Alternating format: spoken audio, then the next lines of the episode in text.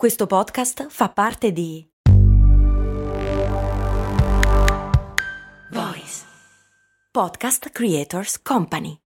Investi in azioni ETF con Scalable Capital. Crea piani di accumulo. Analizza il tuo portafoglio. Ricevi interessi e molto altro. Tutto via app o via web. Scegli Scalable per i tuoi investimenti. Non c'è niente al mondo come uscire su di un incontaminato, aperto, vergine pendio montano, sopra una spessa coltre di neve fresca. Dà una sensazione di suprema libertà. È come volare, muoversi ovunque, in un grande paradiso bianco.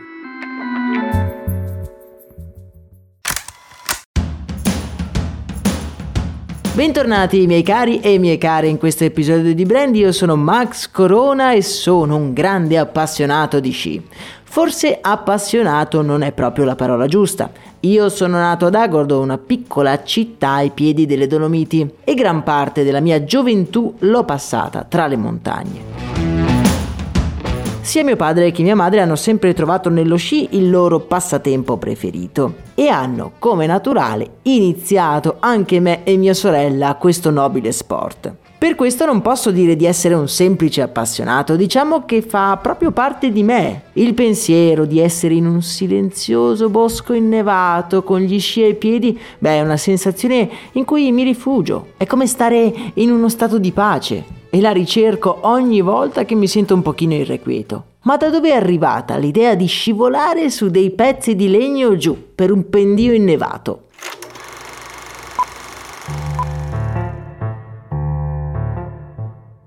Sorprenderà sapere che lo sci è probabilmente il più antico mezzo di locomozione inventato dall'uomo. Sono stati ritrovati infatti in alcune zone del pianeta come la Lapponia oppure il nord della Cina alcune tracce di sci risalenti a ben 4500 anni fa. Ovviamente si tratta di strumenti alquanto rudimentali, due tavole di legno che servivano ai cacciatori per muoversi più velocemente sui pendii innevati. Gli sci restano una prerogativa delle regioni del nord per tutto il Medioevo, con i norvegesi capostipiti di questa, chiamiamola, usanza.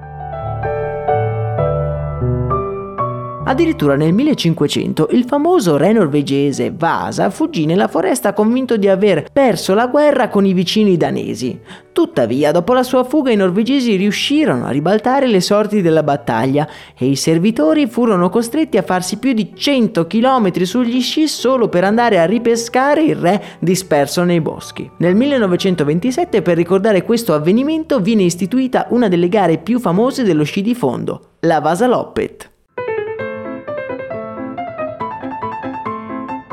Lo sci per secoli, se non millenni come abbiamo visto, rimane un modo poco usato per spostarsi. Le cime innevate erano viste come minacciose e pericolose, luoghi da cui stare alla larga. A cavallo tra 700 e 800 però qualcosa cambia nel pensiero comune e le persone cominciano a vedere le montagne come un modo per sfidare se stessi e la discesa su un pendio bianco vergine diventa quindi la sublimazione di un'impresa. Lo sci comincia ad interessare gli alpinisti più avventurosi e ben presto diventa materia di studi e anche di innovazione.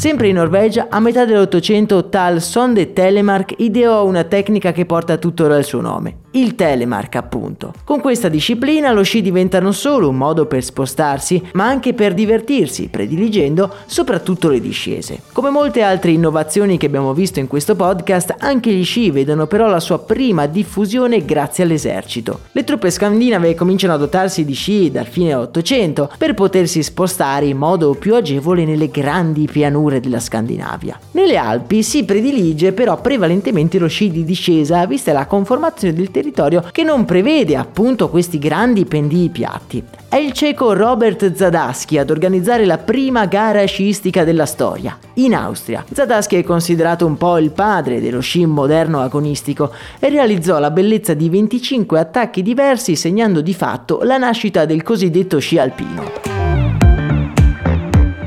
I primi brand a credere in questo prodotto troviamo la francese Rossignol. Infatti Abel Rossignol nel 1907 sfrutta le sue abilità da falegname per produrre uno dei primi sci commerciali. Da lì in poi in Europa cominciano a nascere molti brand che oggi sono i maggiori produttori di sci al mondo. Elan, Folk, Nordica si dividono il mercato veicolato dalle grandi imprese sportive. Rossignol che è anche il principale innovatore del Novecento nel mondo dello sci. Infatti nel 1960 creerà il primo sci interamente in metallo e in fibra di vetro.